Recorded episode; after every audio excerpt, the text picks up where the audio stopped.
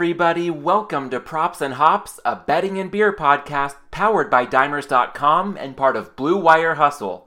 I'm your host Matt Landis, and with the NFL season hitting its stride, odds are you know the drill by now. Let's get to our Week 4 bets, curated from a dream team of football handicappers, plus some original analysis.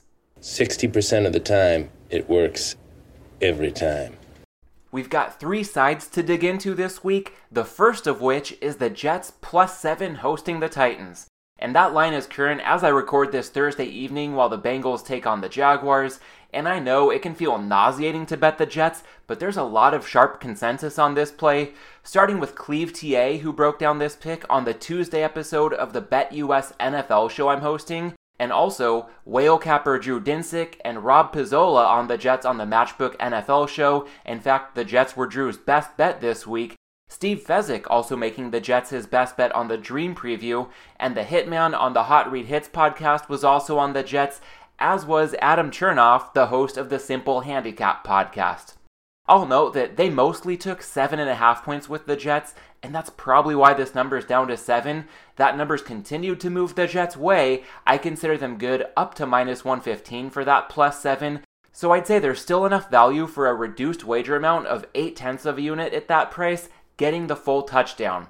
And TA gave perhaps the biggest breakdown, so I'll start with some notes from his handicap. He pointed out that for the Jets, their first three games all came across top eight defenses in the league, and Tennessee brings a bottom eight defense. That's a key factor for most people I've heard who are on the Jets this week.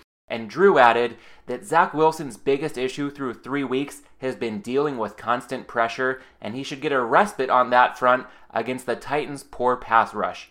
TA also noted on the other side of the ball that the Jets have a top 12 run defense, and that's really good to have against a running back like Derrick Henry, so we should be in for the Jets' best showing so far this season come Sunday.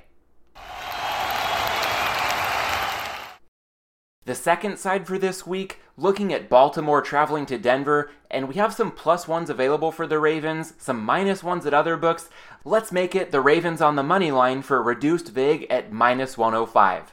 Experts on the Ravens this week include Adam. This was also a matchbook consensus play with Suma, Rob, and Drew, and Suma made the Ravens his best bet. And Drew's co host on the Deep Dive podcast, Andy Molitor, also grabbed Baltimore on the money line for a better price when the line opened during their Sunday live episode.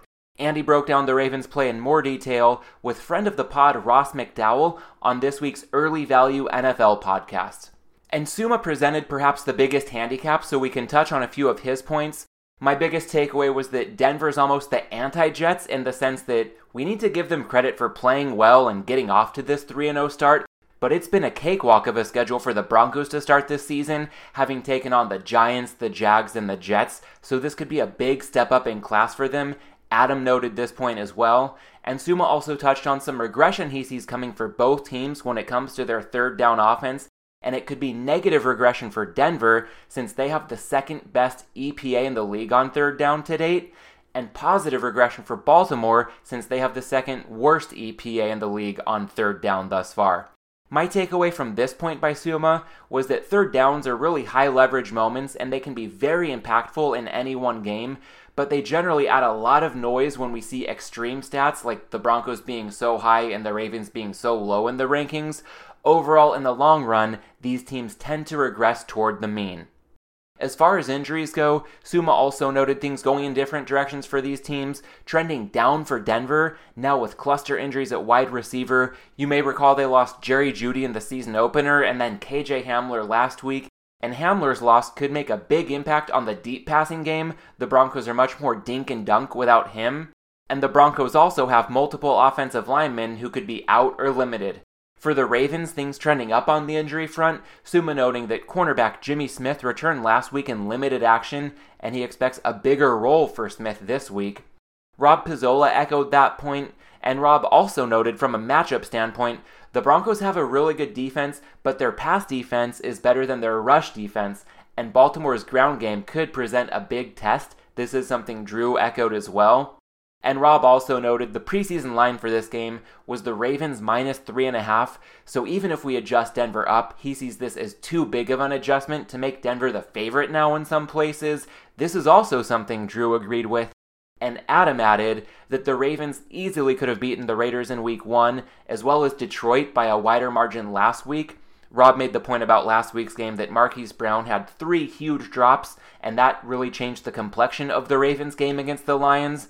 And my takeaway there is that if the Ravens were coming into this game with a 3 0 record off a blowout win last week, they're probably the consensus favorite in Denver. So I'm aligned on the Ravens' money line. One key factor to monitor, however, Lamar Jackson didn't practice Wednesday or Thursday due to a back issue. It sounds precautionary, but it's well worth keeping a close eye on over the next couple days. All right, the third and final side for week four, looking at the Raiders traveling to LA to take on the Chargers. And I like the Raiders at three and a half with some extra VIG, good up to minus 120, or reduced VIG on the plus three at minus 105. I'll grade this one at plus 3 minus 105 since that's more widely available, and I'd make that bet good for 8 tenths of a unit, but I'd recommend shopping around for the hook if you can get it, and if you can get the Raiders at plus 3.5, like them for a full unit. Drew mentioned liking the Raiders on the Matchbook podcast, and he and Andy on the deep dive also mentioned being on Las Vegas this week, and Drew's handicap started off by mentioning the Raiders being on the brink of beating the Dolphins by 8 points in regulation last week. Instead, they only won by 3 in overtime, and Drew thinks if the Raiders win and cover in regulation last week, they might be shorter underdogs this week. Drew also notes that Justin Herbert has been making spectacular plays in big moments for the Chargers, but he's also not taking full advantage of some opportunities on early downs. And on the other side of the ball, the Raiders offense has been using misdirection brilliantly to maximize its personnel. One more point from Drew the Raiders may be on the road in this one, but they'll feel at home in front of that crowd in Los Angeles, so the Chargers deserving only a minimal home field advantage, if any, and considering that, 3 to 3.5 points may well be overstating the gap between these two teams. And I'll add on as a Chargers fan that it still feels like Anthony Lynn lives on within this team. As a USC grad, don't even get me started on those rumors. Sticking with the Chargers here, they went plus four in turnovers in Kansas City last week and still had to hold on for dear life.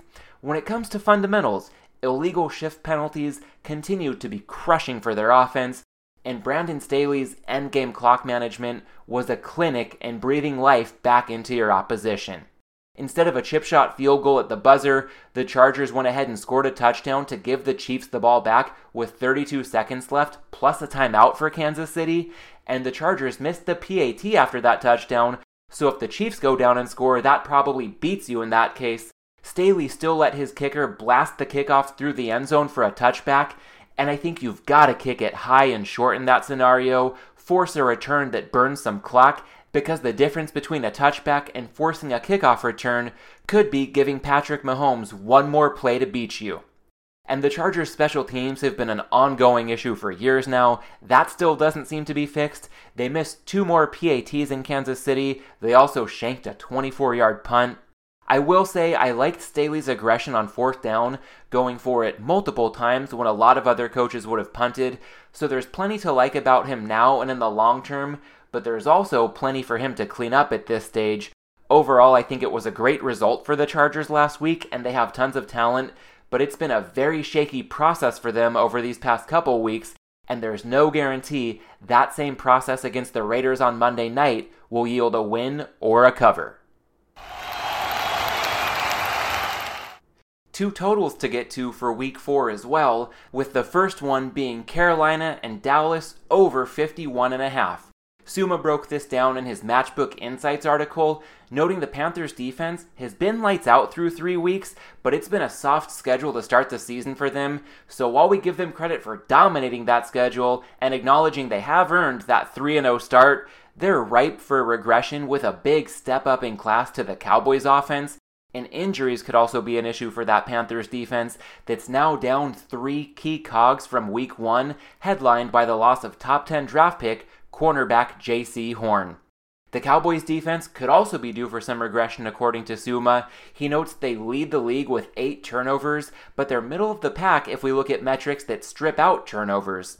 Meanwhile, when Carolina has the ball, Sam Darnold, not necessarily a good NFL quarterback in Suma's eyes, but offensive coordinator Joe Brady has been setting him up for success with more play action, pre snap motion, and passing before it gets to third down. Suma's also not overly concerned with the Christian McCaffrey injury. He thinks Chuba Hubbard's going to be just fine for the Panthers' run game, and he doesn't mind if McCaffrey's absence forces Carolina to lean more heavily into the passing game for the purposes of this total. Overall, Suma sees two overrated defenses and expects both offenses to move the ball up and down the field in Dallas. And I'll note just one more thing here. The total has crossed through the key number of 51, so at 51.5, I recommend it for a slightly reduced wager amount of 8 tenths of a unit. The second total on this week's card, Giants Saints first half under 21.5, good up to minus 120. Fezzik broke this one down and he noted it hinges on the full game total having been hammered from as high as 47 down to 41 and a half at some books.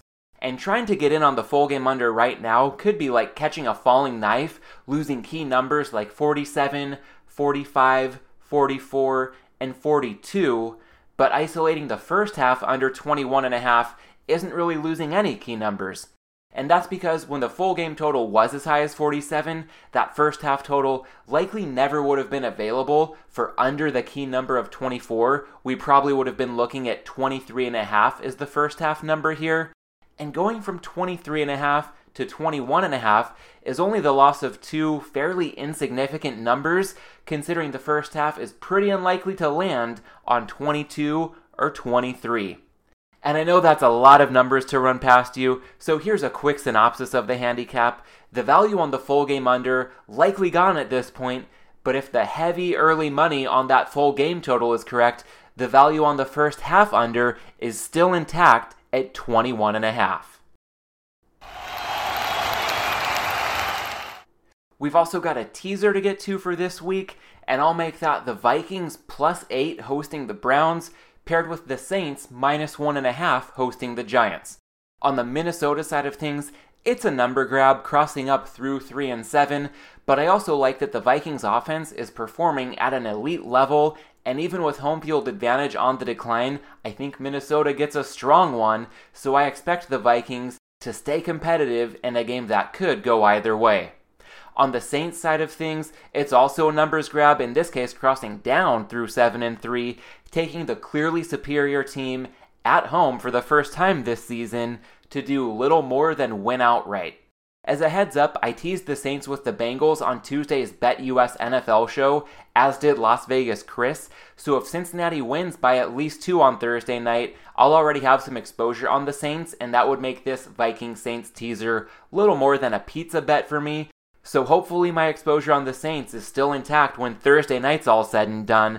But if you don't have any previous exposure on New Orleans, I like this Vikings Saints teaser for 8 tenths of a unit. And one more note as far as teasers go this week. Last week was a teaser bonanza. I think every advantage teaser crossing through 3 and 7 ended up hitting. Special thanks to Justin Tucker for that. And it's looking like another enticing teaser board this week but I've got to say, I don't like some of the sizes much, so while the numbers hold a lot of weight when it comes to firing on teasers, I'd advise proceeding with some caution. I think there are other ways to invest in week 4, and on that note, let's get to a couple of props. The first prop this week Devin Singletary under 11.5 receiving yards. The Hitman broke this one down, noting the Bills have been working Zach Moss more heavily into their backfield rotation, and game script could also be a factor, with Buffalo being a 17 point favorite. That could mean a big lead for the Bills, translating to less passing. So, overall, a lighter workload for Singletary, plus quite possibly fewer passes for his team in this one, could equal fewer opportunities for Singletary to crack double digit receiving yards. I make this good at 11.5 up to minus 120, but consider this a PSA to shop for the best number. At one prominent offshore, I'm currently seeing it available at under 12.5 for minus 115. The second prop for this week Arizona at the Rams, shortest touchdown under one and a half yards. And if the shortest touchdown under one and a half yards prop was a meal ticket last year, it's got me starving so far in 2021. 0 3 so far with this prop on the show this season, and it's progressing from frustrating to comical. Last week I lost this prop with the Seahawks and the Vikings, but I played it in six other games that naturally went 5 and 1. So a friendly reminder, there's variance in play in any given game with this prop, but in the long run, it has value as long as it's mispriced. With the Cardinals and Rams in this one, I'm eyeing it because it's the highest total on the week 4 board, with more points boding well for the likelihood of more touchdowns, and more touchdowns good for the likelihood of some one yard touchdowns. For the Rams, I also like that they're probably getting running back Darrell Henderson back this week. And on the Cardinals side of things, Kyler Murray's a dynamic dual threat from the goal line. We even saw Tom Brady sneak in a touchdown from the one against the Rams defense last week. It wouldn't be a surprise for another quarterback to punch in a one yard touchdown against the Rams this weekend.